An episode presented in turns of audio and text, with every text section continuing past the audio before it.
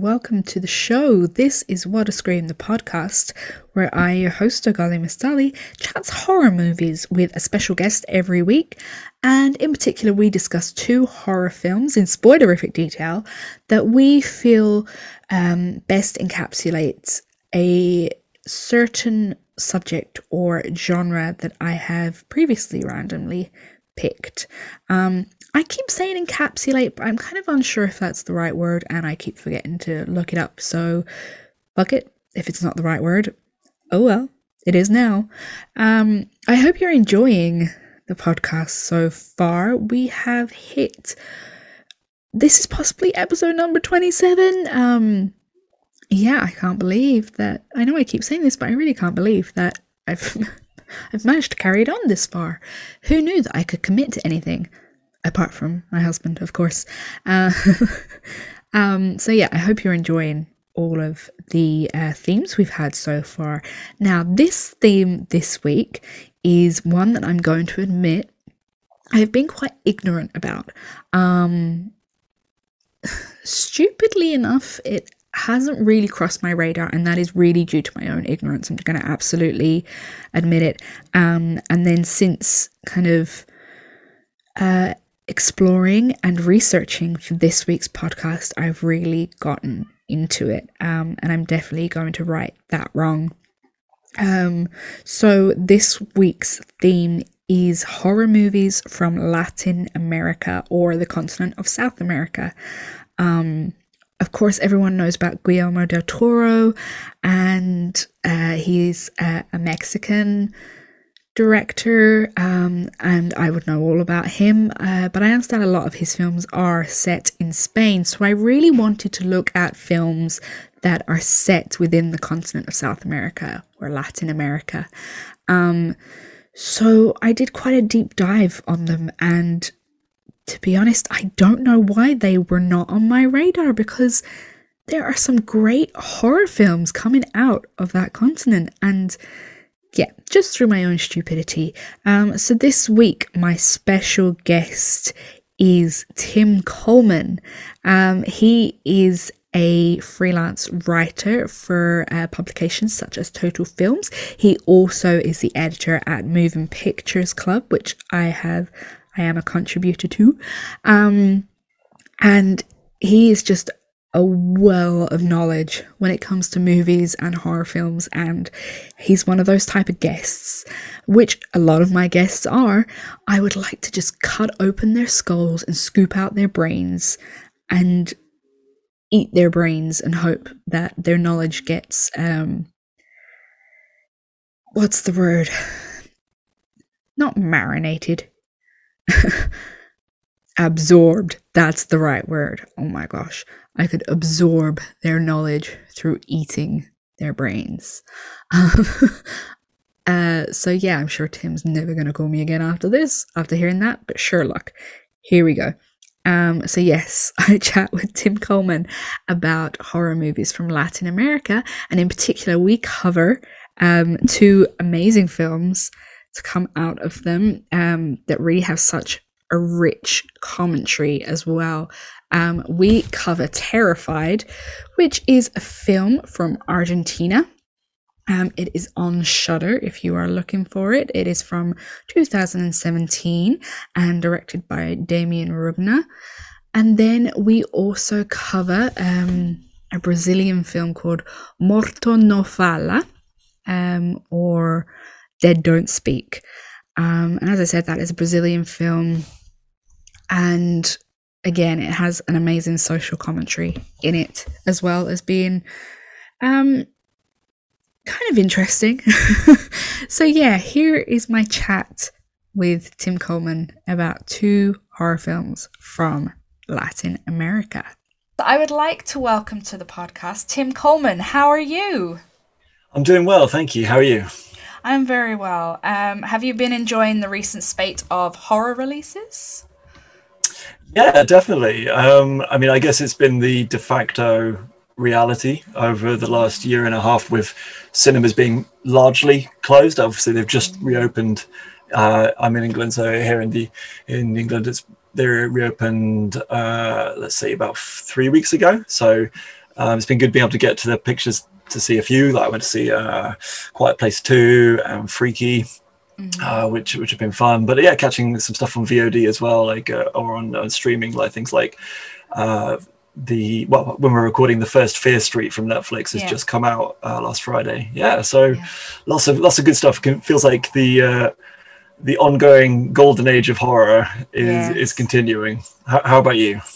Um, yeah, our, our Ireland has started to open up, and I just had my first cinema visit last nice. week. I went to see Ben Wheatley's In the Earth. Um, oh, amazing! Which was just amazing. Um, I recommend everyone to go see it in the cinema because it's definitely a cinematic experience. Um, so yeah, I'm happy that the world is starting to open up again. yeah, yeah, for sure. It feels feels. I don't know if you felt the same way. I felt like it was quite surreal going back into a cinema after such a long break, and you kind of have the muscle memory of how it feels with yeah. being in the chairs and like feeling just just being in that space, like experiencing films in, in those sacred rooms again. It feels yeah. feels like very I felt yeah, just, like a kid again. You know, the mm. first time you go to the cinema as a kid and it's like this massive experience and you're like, oh my God. That's how I felt. Yeah. Yeah, similar. Similar. It felt yeah, like going home as well. Like part of, part of you just remembers like, oh yeah, this is what it feels like to be back in my safe space. Yes. Um, so, for anyone that doesn't know who you are, would you like to give us a little bit about yourself and what you do? Yeah, sure. Uh, yes, I'm a freelance uh, film critic with a particular uh, interest in horror and horror adjacent content or genre films. Uh, so I uh, freelance for a few different outlets, places like Total Film uh, and Jump Cut Online. And I also uh, host and uh, edit a genre website called Moving Pictures Film Club, where we're kind of got a, a, a suite of fantastic writers who are kind of looking at um, yeah different horror films both as new releases but retrospectives and yeah, just basically celebrating the genre. And how did you get into horror? So I probably have a very boring slash cliched answer, which is the same for a lot of people. I imagine was that you got into it probably way too young, like saw stuff when you shouldn't do. I, I had quite liberal parents, and so um, I have like really warm memory well the warm memories now i think i was probably quite scared as a child seeing things like halloween and the thing and the terminator and a lot of those late 70s and 80s films um, when i was about maybe somewhere in 9 10 11 that kind of age. Um, and uh, yeah just just i think when you experience something as um, so as involving and something which is as transportative as horror horror i think almost more than any other genre um, seems to like when you experience it at a young age just breeds a deep deep love in people for it. And so although maybe young me was quite frightened by some of those experiences like certainly i the, my personal connection with a number of those films has maintained and continued to be really strong. So they're going back to them uh, definitely feels like comfort food to me. And and now it's the point where I'm, I'm a father as well, getting to start to introduce some of them, probably in slightly more restrained than my own parents were. Like my, my I haven't yet shown things like the thing to my my 12 year old. Um, but yeah, you just uh, fell in love with the genre that that kind of formative age, and it hasn't really left me since. Yeah, I um I read a book recently and it had it was about like why we love horror and it had a chapter on uh, child psychology mm-hmm. when it comes to children seeing a horror film or being into horror and it said that children that are into kind of horror and experience it from a young age are more able to deal with um, say real world experiences mm-hmm. because they have um, been in a controlled environment experiencing horror and fear. Mm, um, mm. Do you think that's true? I absolutely agree with that. I, I think then there's a real there's a real uh, psychological benefit and emotional benefit, I think, to being able to experience these quite uh, what can be quite disturbing or upsetting emotions, but within a safe space of a 90 minute film where things are quite clearly fantastical in their parameters. So, um, like I mentioned, for example, The Thing, The Terminator a moment ago, and no one is realistically, although it's 2021, anything could happen, yeah. but, but uh, if I was superstitious, I'd be touching wood now. Um, but no one is realistically uh, worried about kind of parasitic invaders from another world or a cyborg traveling through time to wipe out the savory of the human race. But what, what you are able to do through those films is kind of confront things like fear of mortality, fear of illness, fear of relational breakdown.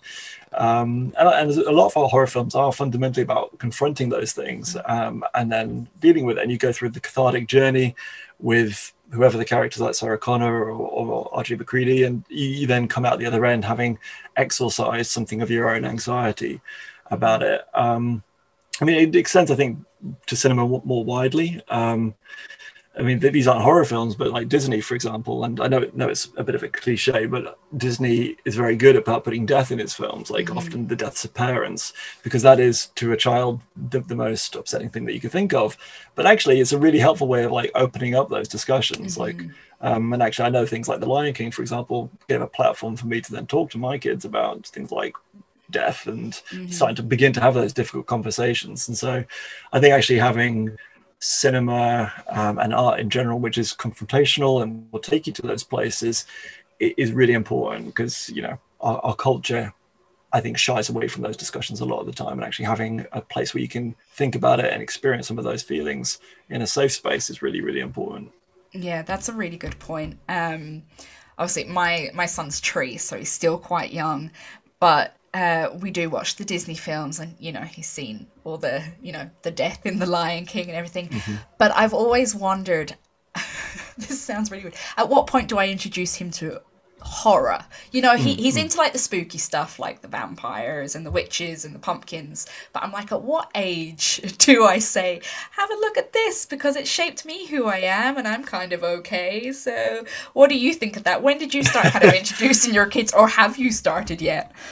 Yeah no I've, I've tried i guess my personal barometer and trying to like have that open discussion with my partner as well and just being like you know what, what she thinks about these things um because i'm probably a little bit more liberal on this stuff than, than she is um yeah. just because because my background as i said i saw all this stuff really young but i think like my personal barometer is i never want to disturb them to the point where it's not fun at this age yeah. because I, it is a, for me it's about safety and it's about yeah. actually experiencing the thrill of a scare but I don't want to give them nightmares. I don't want them yeah. to be up like yeah. half the night, you know, yeah. really full of existential dread. Yeah, and, and think so, of all the therapy bills as well, like you're saying. Well, but but then if you get that sweet spot where you are pitching it just right, that in itself is therapy as well. And so, um, so like I mentioned, I've got a 12 year old. So for her.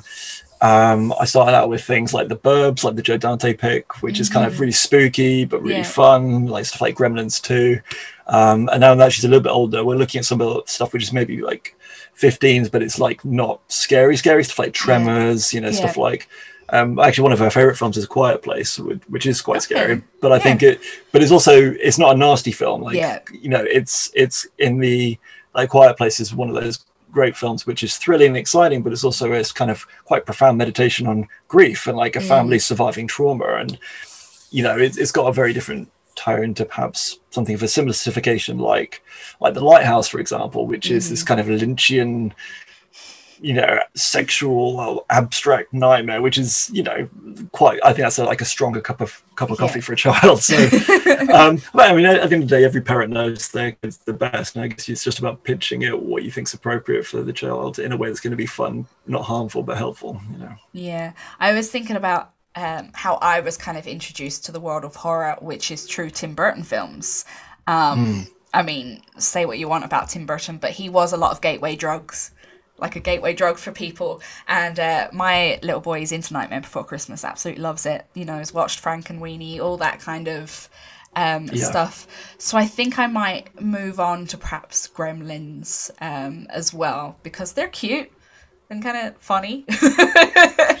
yeah, definitely. And the second one in particular is, is like a lower certification and it's yeah. more goofy, you know, for yeah. sure. Yeah, I mean, I mean, stuff like Tim Burton movies or, or um, Laika studio stuff like Coraline as well. Like, you know, the, and the, apart from anything, those are good films, right? Like, yeah. You know, you want to you want to show your, your kids quality cinema. Um, yeah, it's funny how horror is such a tradition. You know, you don't see this kind of handing down from generation to generation in many other genres of film. You know, you wouldn't be like, oh, I love this romantic comedy. Here, child, watch this. You know, it just doesn't have the same kind of almost folkloric tradition.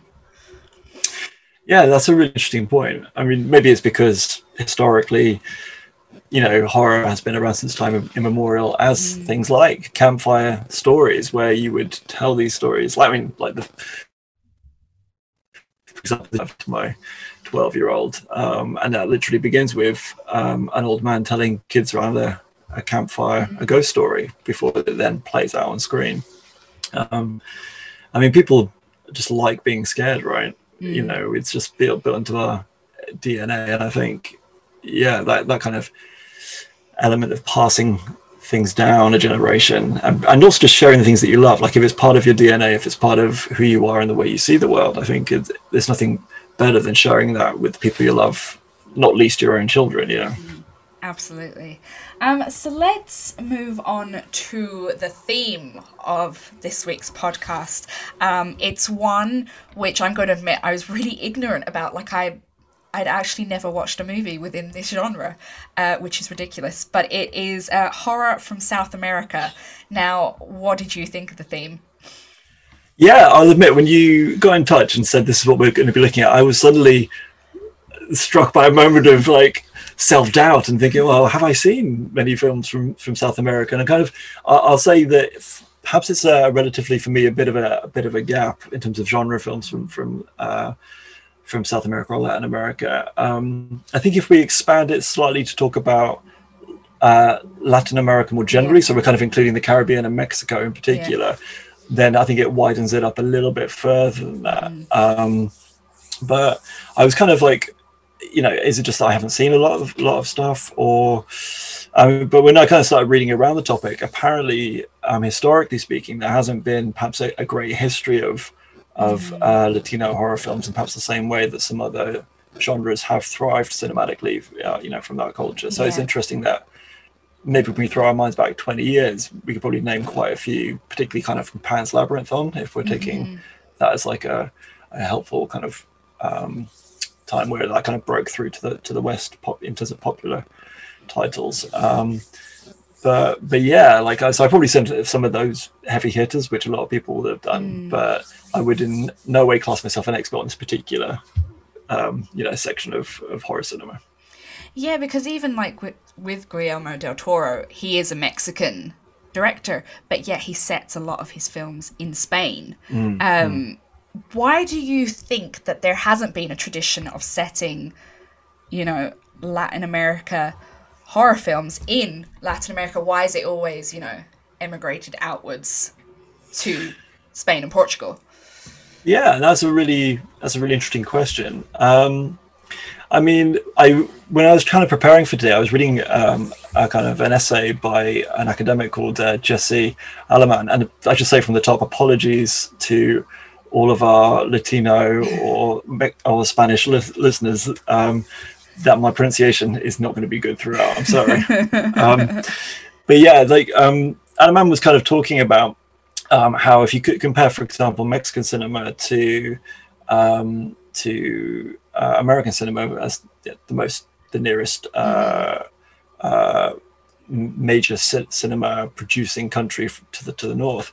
Um, there isn't that horror tradition, but there is like this rich tradition of things like political documentaries, mm-hmm. um, street films, prison movies, that kind of thing. And I guess you could argue that perhaps the stuff that was proliferating that was um, the fact that in dominant hegemonic American culture, uh, Latinos were often already kind of demonized um, mm. and kind of already portrayed as the other. So, like one of the examples that Aleman pulls out is from the Keanu Reeves movie Constantine, where mm um, the son of Satan literally is a Mexican immigrant hopping the border, and it talks mm-hmm. and like some of the language in that film was around uh, deporting them back to hell, and it's so it's, yeah. it's kind of very thinly veiled othering of yeah. uh, Mexican and Latino people, and um, I guess in terms of why then like that hasn't fed into the cinematic tradition in Mexico and in in uh, Latin America from an earlier earlier period maybe it was just about confronting that a little bit and trying to like not not explicitly play in that sandbox or maybe I mean, the, the, the political history, and we'll probably come on to this a little bit more when we're talking mm-hmm. about some of the films later on, but the political history of those countries has been far more turbulent mm-hmm. um, in the last 50 years than perhaps um, nations like the States. I mean, in Spain, obviously, hasn't been without its political issues, but like perhaps not as recently as countries like mm-hmm. Argentina, like Mexico, for example. Mm-hmm. Um, I mean, what's interesting is that there has been that shift, I guess, in the last 20 years where there are um, a number of filmmakers, and a number of films which are kind of broken through a bit more to Western mainstream through people like Del Toro championing mm. them, or through streaming services like Shudder, like taking uh, Latino films and then publicizing them. Um, so it feels like there's been a bit more of a sea change in, in the last 20 years. But yeah, it's interesting that it, not not so much before then, apparently. Yeah. Uh, one thing I found really interesting about watching these films is how much they are set in that culture, in that community. Something that you don't really feel when it comes to American cinema or, you know, British or kind of Eurocentric cinema. It's just it's kind of very similar to like Japanese or Korean cinema, where it's so ingrained mm. in this community, in this culture, that it couldn't be set anywhere else. And when there's talks of like remakes, I don't know how you feel about remakes of like, um, you know, other language films, but it infuriates me because I feel like part of the story, part of the heart of the film is because it is set within that community, within that culture. And I really got this massive feeling of that from uh, the films that I watched. How how do you think the same? Yeah, no, absolutely. I mean, in terms of remakes, more generally, I, I don't generally see the point of them. Um, mm. I think if it's just to make them more sellable or saleable um, because people don't like to read subtitles. I don't personally have a lot of patience for that because um, yeah. I'm just like, guys, just just read subtitles. Like the world is yeah. so rich, you know. Like you you can't really. I mean, I know films like Akira Kurosawa's films like uh, Seven Samurai have been remade into like Magnificent Seven, but like you, you don't need to. Like Seven yeah. Samurai is a perfect film. Um, so I, I feel like there's this kind of with remake culture that's like a worrying homogenizing uh, of, of, culture. You know, it's about mm. making it American normally, um, uh, or certainly Anglophone at least. Um, and I just think it's it's unnecessary. I mean, that said, there are of course remakes where they're very very good, um, but I would I don't prepare this in advance, but if I think about the remakes I love, they would tend to be maybe Western remakes of Western films, so things like yeah. well, like like The Thing or or um, like uh, Cronenberg's The Fly. Those are kind of like mm-hmm. auto cannibalistic films, which are kind of reinterpreting the same you know a film from the same culture mm-hmm. when you're kind of importing it across like j horror or, or, whatever it might be um, uh, i kind of think we're, we're, taking out some of the beauty and some of the detail and some, some of the richness of those films by transporting them to another context yeah absolutely i'd be of the same opinion i just don't think you can yeah, I just don't think you can get the same heart. Like I said, it's just it doesn't have the same feeling, it doesn't have the same heart, it doesn't have the same atmospheric kind of beauty that the original one set in the original community and the original culture has. Um, so stop remaking, stop remaking these films. Just watch the originals. Leave them alone. Yeah. um, so let's get on to our first film. Would you like to introduce it and give us a brief synopsis, please? I will certainly try. Um, so the film which I selected was 2017's Terrified by Demian Rugna. And so the plot, such as it is, I'm terrified. Um, without you know, without going into spoilers, is uh, about a series of paranormal encounters that take place in three homes on the same street in Buenos Aires, um, in Argentina, um, and um, a, a yeah, I don't want to get into spoilers. We um, do, we do spoilers on this. Oh, we do spoilers. Yeah, okay. yeah, yeah. Makes it a bit easier. Okay. I'll say this then: that um, Terrified opens with uh, it lives up to its name pretty quickly because within oh, about the first fifteen to twenty minutes, it is fully, oh fully terrifying. like I, I don't feel like I scare particularly easy, but I was rattled. So it, it begins. Same. Yes. Yeah, like I like I'm I'm quite a silent viewer. Like I'll watch film and I'm very quiet. This one had me shouting at the TV. Like I'm not yeah. gonna lie, I was that person shouting at the TV from this opening scene. Yeah, absolutely. And going back to that thing about um, about culture and remakes, I think there's something about the way the shocks is delivered in Terrified, the way that uh, Rugna kind of um, uh, sets out a sequence which is quite antithetical to a, a typical American film. Well, I, I mean, the, the, kind of classic cliche in like Western horror films is the jump scare, right? Where yeah. you get the, the full scare and then the real scare, but there's something about the way it, it builds and is just drenched in dread, terrified. Yeah. Um, and so like the opening, the opening scene is a, follows a woman called Clara who's hearing voices coming from the plug hole um, in in her kitchen sink, and her, her husband Juan um, is is worried about this. Um, and then like later that night, he's in bed. He can just hear this banging in what he assumes to be the neighbor. And he goes into the bathroom, and her body is being levitated by some unseen force and just slammed mercilessly into the wall until she is just a, a bloody ragdoll.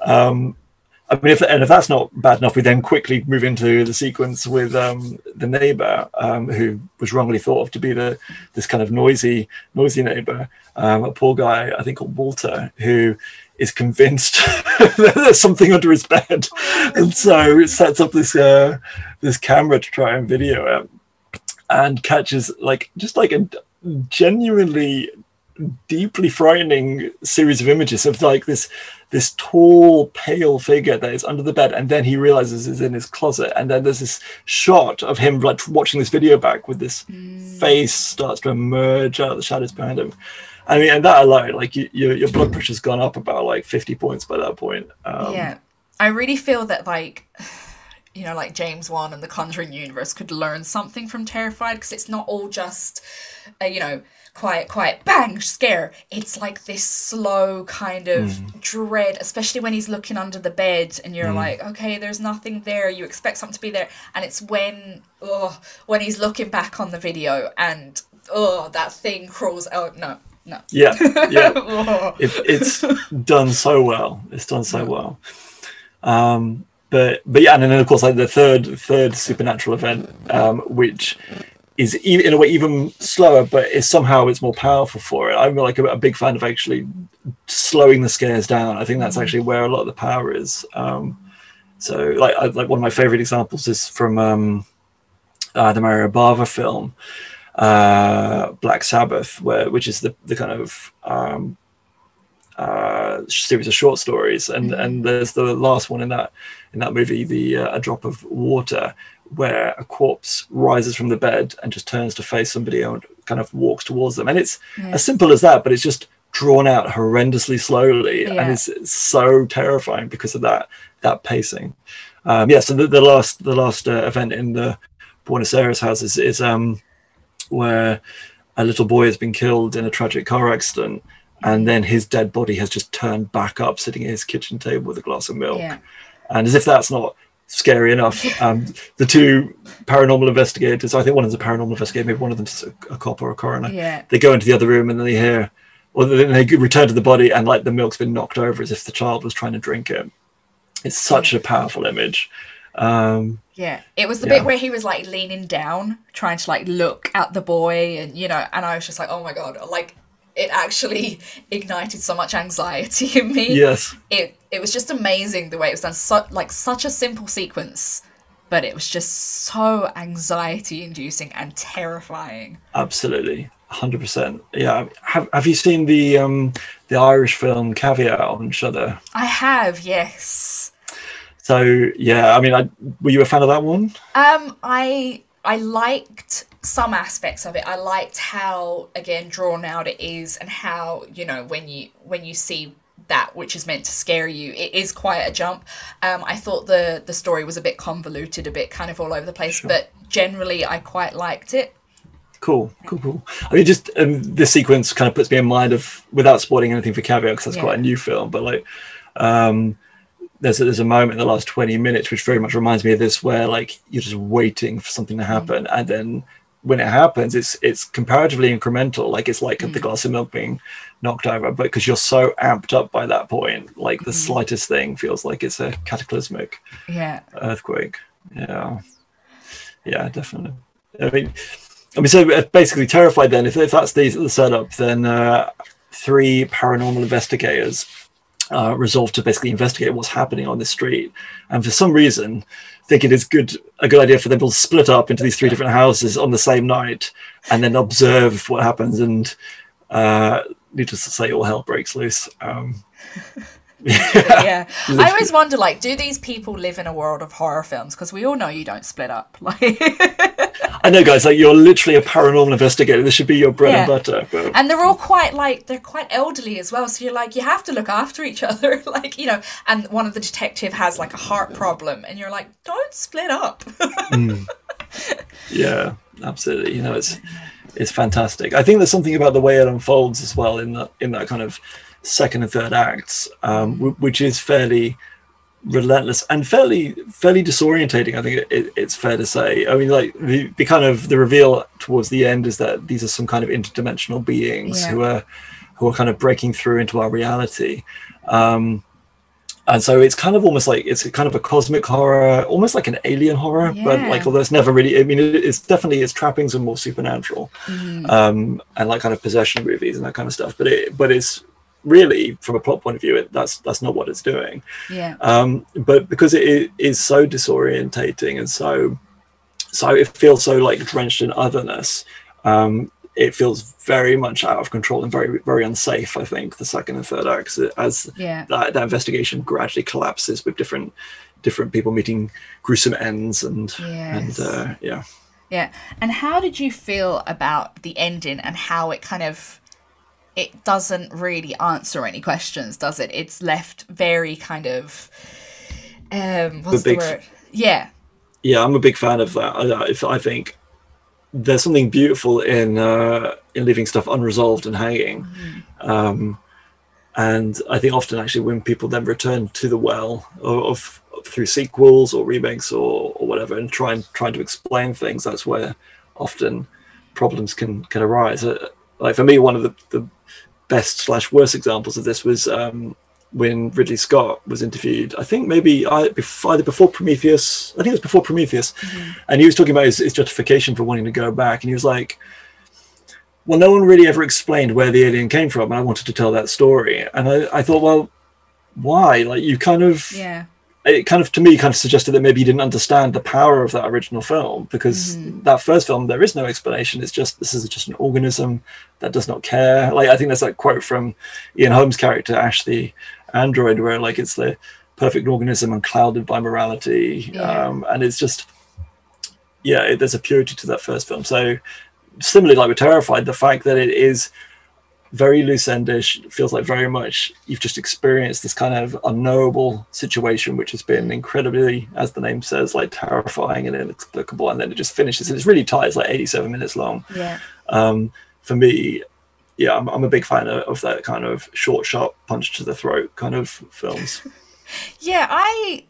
Oh, I could come and go with this. Like some films, I feel could really do with an, an, an explanation, and that it really needs to kind of come together um, because perhaps the story isn't strong enough to support kind of um, an unambiguous kind of ending. Whereas I think with uh, Terrified, mm. it's almost scarier because there is no explanation, because you barely know what the hell is going on, what these creatures are, um, how they appeared in this community. And yeah, it's almost adds to the fear a little bit.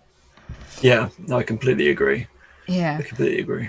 So, how did you feel about the setting? Obviously, it's set in a community in uh, Buenos Aires, and usually with kind of like haunted house horror, it's kept to the one house, whereas this is a neighborhood. So, how did you feel about that point? Yeah, no, I I liked it very much. I mean, I think maybe this is tying into what we were saying earlier about how things have that kind of richness of cultural detail um, by having them set in in countries other than, for example, you know, uh, the states or uh, countries which we're more familiar with. Um, and this idea of community as well, um, which is which is really important in in the film. There's a sense about tragedies having befallen a series of neighbors, mm-hmm. um, whilst because certainly um, in the UK and, and in the States, there's quite a culture of individualism um, and you know, like the the cliche, an Englishman's uh, house is his castle, and looking out for number one and all that stuff. And it feels like it's, it's really like it's really great seeing something with with slightly different emphasis than that. Um, I think the other thing about locating it in Argentina as well, and this is never really hammered home, particularly in in the film, um, but it, it's kind of interesting to kind of consider then like the political and social history mm-hmm. of Argentina. So um, you had like the um, uh, the coup d'état in uh, 76 in Argentina uh, when there was uh, the overthrow of a democratically elected president, Isabel Perón, and uh, military dictatorship was installed. Um, and this was something which was openly then supported by um, by the states. So you had like U.S. Secretary of State Henry Kissinger at the time went to see the, the dictatorship several times and very much seemed to kind of codify that illegitimate rule. Um, and then like this, then the, the, the, human rights violations under the dictatorship were kind of astronomical. You had something like 30,000 forced disappearances over the course of their installment, um, and lots of extrajudicial arrests, mass executions, torture, rape, um, these kind of disappearances of, of prisoners um, and dissenters. And interestingly, as well, we talk about that little boy reappearing at the table, the illegal mm-hmm. relocation of children. And so, what I think is interesting by this being an Argentine story is this kind of idea that you're living your normal life and then something unknowable happens, which has been mm-hmm. orchestrated or carried out by these unknowable forces, which completely violates your home life. Like, so you literally see within the series of like, you know, those three events, the murder of a woman who the husband is then blamed for the killing. Mm-hmm. This other guy goes missing with some kind of cr- creepy like figure under the beds. You know, that's kind of perhaps mm. a, like the idea of reds under the beds has been like this kind of other kind of language of political dissonance. dissonance. Yeah. And then this child disappears and reappears again. And so you kind of feel like we're using genre trappings to kind of play around with fantastical representations of the fears which have been very real for the Argentine people. Mm. So um, I think for all that stuff as well, just gives it a real weight and gives it a, a, a real, real depth, which although it's never spelled out in a didactic, this is a metaphor, this is a simile. It's it's feels very much it's drawing on that sense of national trauma being processed, which yeah. um, I think it does. Yeah, it, it, adds like another level of uh, of quality to it. I think as a film. Yeah, I agree with uh, all of that. I couldn't have said it any better. Um, I got from it um, kind of the theme of kind of inter-community trauma and how that trauma is shared um, and how it kind of even though it could be you know a time has gone since this trauma has happened it never really leaves that community you know the ghosts of this trauma linger on especially i kind of related it to you know what happens in ireland and northern ireland. We're still kind of um, recuperating from the troubles and how it still affects our communities. Um, and so i kind of related it to that a bit. Obviously it's nowhere near what happens in uh, argentina but yeah that's what i kind of got from it. And i love that you couldn't place this story anywhere else you know it it has to be in argentina it has to be within this community. And i think that's why i really really enjoyed this film. Yeah. No absolutely. It goes back to i guess our original comments about horror being a kind of therapy that mm. um, i think it, unless you've been in a, uh, a nation which has experienced that kind of collective national trauma it's very difficult to then automatically tune in mm. to films or filmmakers from those nations who are, who are doing doing those things. I think I mean I'm a massive fan of Japanese cinema, like not just mm. horror films, but like you know from every every genre. And I think post-war Japanese films as well are similarly so interesting because it, it's like a, a post-imperial power mm-hmm. wrestling with the fact that they were on the losing side and arguably on the wrong side of like this mm-hmm. cataclysmic war. And I think like there's uh, I wouldn't say I'd be on the wrong side. Um, uh, just to be clear, this isn't like a private conversation. It goes out on the interweb where it's open to open to misinterpretation. Just to be really clear: fascism is bad, kids. But um, uh, yeah, but I'm interested in that kind of that kind of psychic collective processing of it, and mm. and I think it's yeah, it's so it's so important. Again, like just being able to kind of have those conversations in a safe space where like no one's literally worried about you know mm-hmm. transit trans-dimensional beings breaking out your plot hole. Or you might be after this film. Well, maybe, yeah.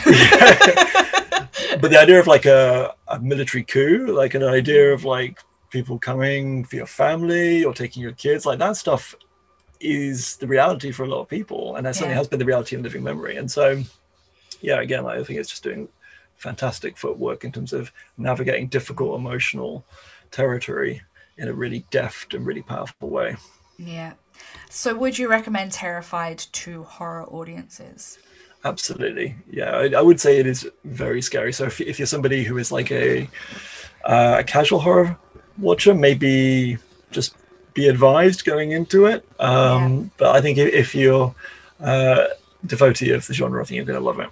Yeah. And I think also it's a great kind of foray into Latin America horror. Um, if like me, you were completely kind of ignorant of the this kind of area of the genre, I think it's a great kind of gateway Yeah. into um, a very kind of individual style of horror. Yeah, hundred percent, hundred percent. I think it. I mean, it's worth saying that um, Del Toro, um, who we mentioned earlier, has uh, a couple of years ago announced that he's planning to remake this. Um, so, you know, I trust Del Toro, but obviously that's the intersection of there's a remake and do we need a remake? I mean, it's interesting is um, that we don't need a remake, but I, I also respect. I mean, you know, Del Toro is a, a great champion of of Latino voices. He also was fully behind like uh, Issa Lopez's Tigers Are Not Afraid, which is also on Shudder. It's a fantastic Mexican film.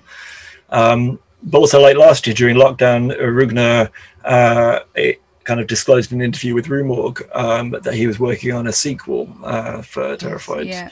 So, I mean, we'll see. We'll see what happens with that. Um, I don't know if if if that's going to come to pass or not. And I equally, I hope he doesn't tie up any too many loose ends. I hope it's another kaleidoscopic nightmare with no with no reason. Absolutely. um, but it's interesting. Yeah, we, we might maybe we'll still get more in the Terrified universe either through the Del Toro funded or backed remake or the Rugna scripted sequel. yeah, I'm hoping for more sinkhole horror. Sinkhole horror. yeah. Absolutely. Um, so let's move on to the second movie, which I chose. It is called Morto Não Fala, which means uh, Dead Don't Speak. Um, it is a 2019 Brazilian film directed and written by Dennison Ramalho. Um, and it follows uh, Stenio, who played by Daniel de Oliveira, and he has a gift for communicating with the dead, specifically corpses that land on his slab in his morgue, because he is a, a mortician assistant. Um, and it's such an interesting premise for the film. I really enjoyed the premise, not so much the uh, undertaking of it. Um, I kind of felt like the corpses were a bit weird. um, when he's speaking to them, it's like they used a lot of uh, digital effects, whereas I think it would have been better if they'd used uh, practical effects. What What do you think of that? I mean, I think the thing with digital effects is that they can like be quite unsuccessful quite easily, right? Like I had a uh, I had an interview last year with Dan Martin, who's the effects artist for Possessor, and he was saying what's interesting with digital effects is it could be 99% out, but if it's 1% out, your eye's going to spot it. Yeah. Um, while with practical effects, there's um, because it's all tangible, like it's a, it's a lot more easily forgivable, and so yeah, definitely, it's kind of something which is, uh, you know, it's, it's just a tricky line to walk, right? Isn't it? Yeah. Yeah. I just felt like. Yeah, I just felt it would have been a lot more believable. I mean, obviously, talking to corpses isn't that believable, but it would have been a lot more believable in this situation if they'd just done corpse makeup on someone and, Yeah, you know. for sure, for sure. Yeah. Um, so while talking to a corpse on his slab, he learns that his wife is having an affair with the bakery uh, guy who she works with, and he decides to put in plan, uh, sorry, put in motion a plan which results in his wife um, and her lover being murdered. Um, and then his wife decides to go full on haunted house poltergeist possession on the whole household and terrifies um, uh, Stenio and his two children. Um, yes, it. First of all, how did you feel about the film? Did you like the film? So I actually need to. I should have said this at the top. To be upfront, I haven't actually been able to catch the film yet. So I'm kind of. I, I'm sorry. I realised as we started speaking, I was like, I think I may have misunderstood the parameters of the podcast. We're like, oh, I watch one, you watch one. I was supposed to watch both, wasn't I? I do apologise. It's um, okay. But maybe I can ask you a question. I was going to ask, like, how how yeah. how do you feel um, about this idea of like the vengeful female ghost or the vengeful female woman um, in particularly supernatural film? Like, what's your what's your kind of currency with that? I actually, funnily enough, you said this. I actually made a point about this film. I feel that with the vengeful female figure, uh, in this case, it's his wife.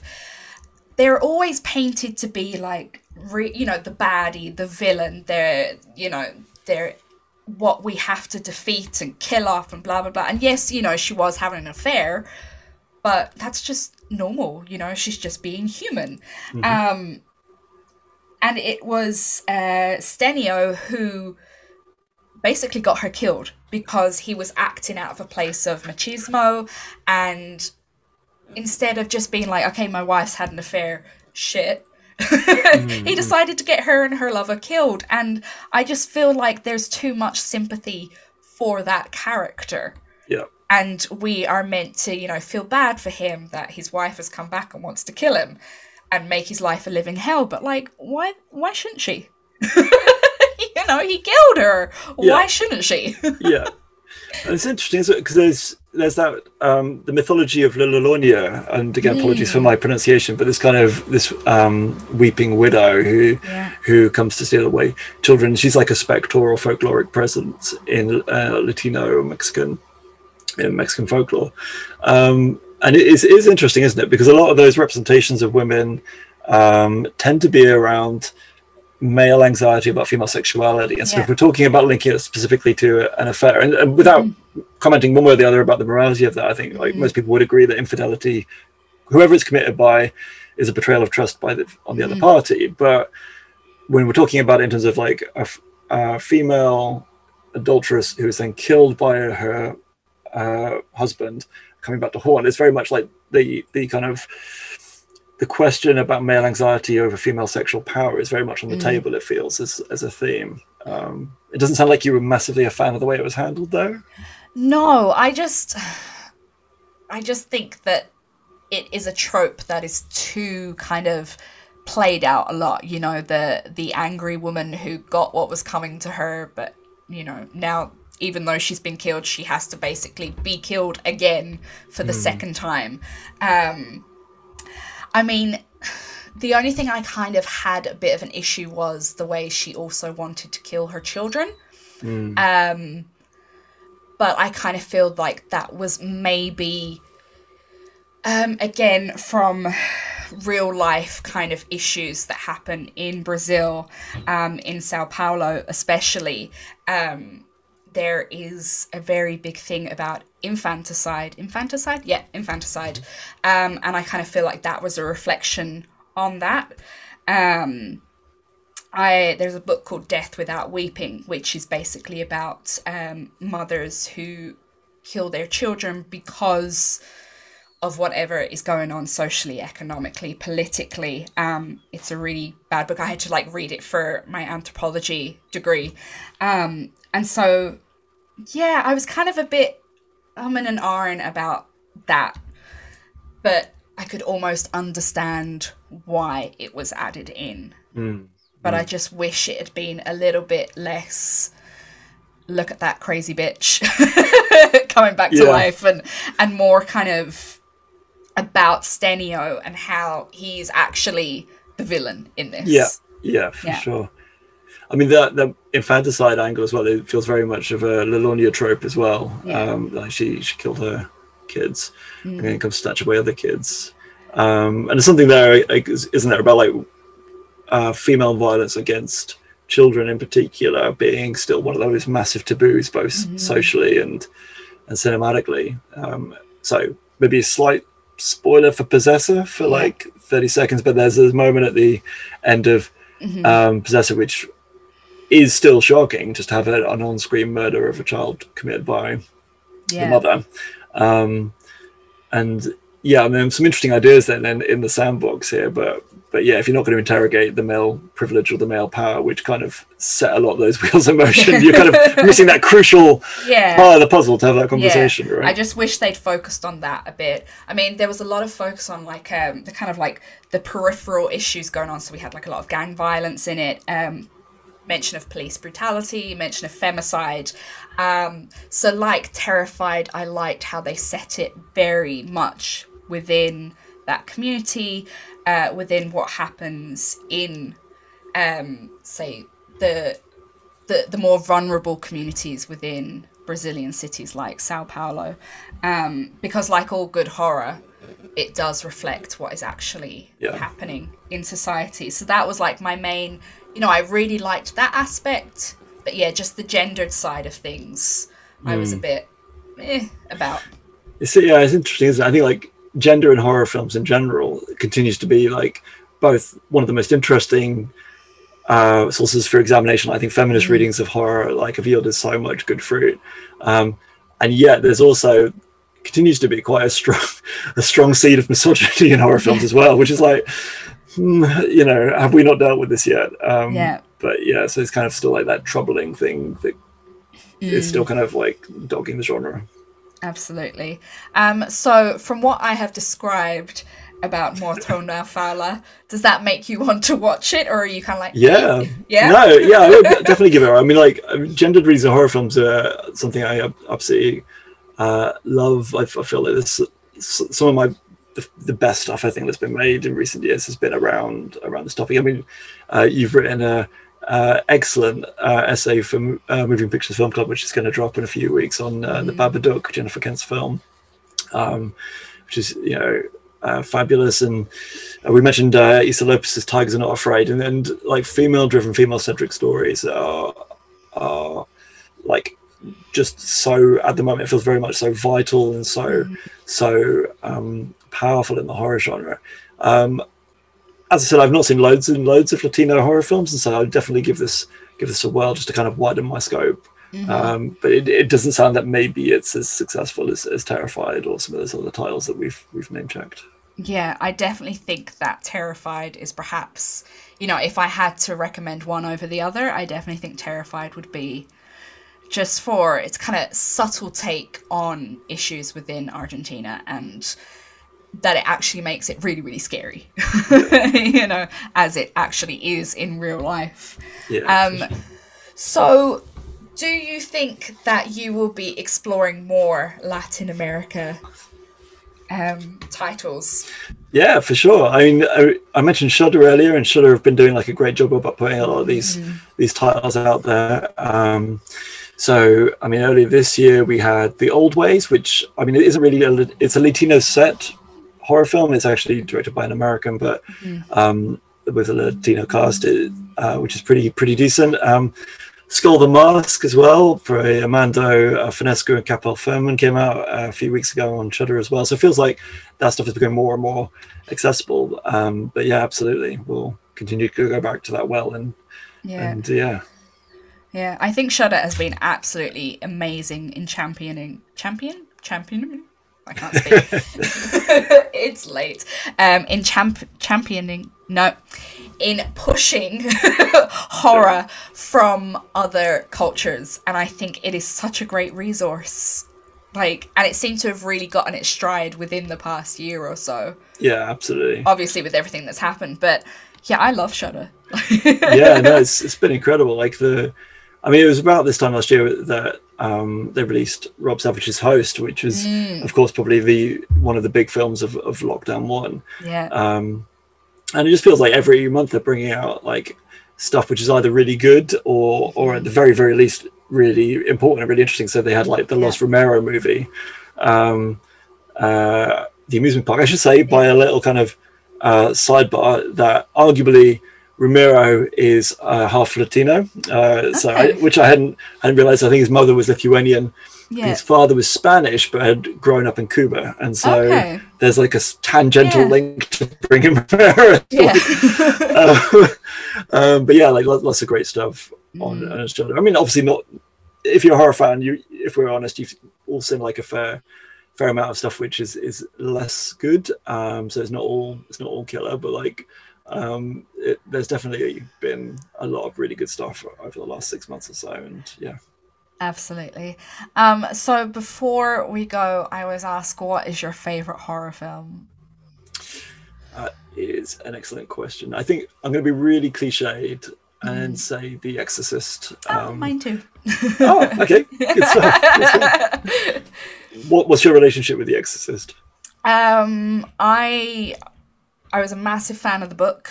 Uh, the book creeped me the hell out, and I just feel obviously because uh, William Peter Blatty also wrote screenplay and also basically headhunted William Friedkin, that it was just the most perfect adapt adaptation of the book, and it's terrifying. And it you know i'm i'm really into my possession and kind of religious themed horror um even though i'm an atheist it's it's just something that really gets me and i just think it's it still terrifies me to this day Yeah, that's what about you Yeah, no, I, I think I first saw it. We we had the version that you've never seen that came out in the late '90s, and I think I Mm. went to see it like three times at the pictures. And, um, I, I mean, weirdly, like I I have not been particularly frightened by it, but I just find it Mm. really really powerful like emotionally um because it is it's not just a scary movie about the devil possessing this little girl it's also like these huge themes of like good versus evil and what it means to to give your life for something and what it Mhm. means to like wrestle with faith and doubt um and like yeah i mean i, I love blatty as well i think this is part of his trilogy of faith with the ninth Yeah. configuration and exorcist 3 and I, I love certainly ninth configuration i think is is Mhm. absolutely fantastic exorcist 3 i think it's very good um although probably not on a par with the other two um but yeah i just i just love those kind of big questions because again i don't think people in, in culture ask enough of those big questions Mhm. like why are we here what do you actually believe about god Yeah. or the absence of god and like how are you going to like wrestle with those things and i think mm-hmm. to do that in, in a genre film is, is you know it, for me it, it's whenever i watch the exorcist like i'm away like i've had almost like uh like it's been like almost like a cleansing rain for my Mhm. soul you know i kind of just like come out of it feeling refreshed and like seeing the world anew again. And i think it's a incredible revitalizing piece of work. Yeah. Um so if people would like to find you on the socials where can they find you? Yeah, cool. Uh, so I'm on Twitter at Fat Fatscoleman, F A T S C O L E M N, or you can come over to movingpicturesfilmclub.com for writing by myself and lots of other people. yeah thank you so much for coming on the podcast Well, thank you so much for having me. And I'm once again really sorry for having watched one of those films. I feel like I kind of missed an essential part of that brief. it's it's fine we still had a good chat absolutely. So that was my chat there with Tim Coleman about two horror films that come from the continent of South America or Latin America. Um, so that is 2017's Terrified from Argentina, which you can find on Shudder, and also Morto Não Fala, which is from Brazil. Um, which I found on YouTube if you're looking for it. I know sometimes it can be a bit hard to find, but there you go. And I hope, like me, this encourages you to seek out um, more films from that corner of the world. Um, because, like myself and Tim Coleman chatted about, they have such a strong social commentary about them, about a culture and a community that you may not know anything about, may not be privy to. And it's just really interesting to see, like a lot of other, other horror movies, um, how they reflect you know, the socio-economic and the politics and everything going on within that country. Um, so, as always, you can catch us on social media um, Instagram or Facebook at What a Scream Podcast. You can find me on Twitter at What underscore Scream. Um, and that's how you're going to keep up with us. And I really hope that whatever podcast streaming service you're listening to us on, you comment and subscribe and review and all that fun stuff. And if you are watching us on YouTube, subscribe there and then go over to a podcast streaming service and review and subscribe there as well. Please. Um, as always, I hope you are staying safe and you're doing okay. And as always, stay horrific. Goodbye.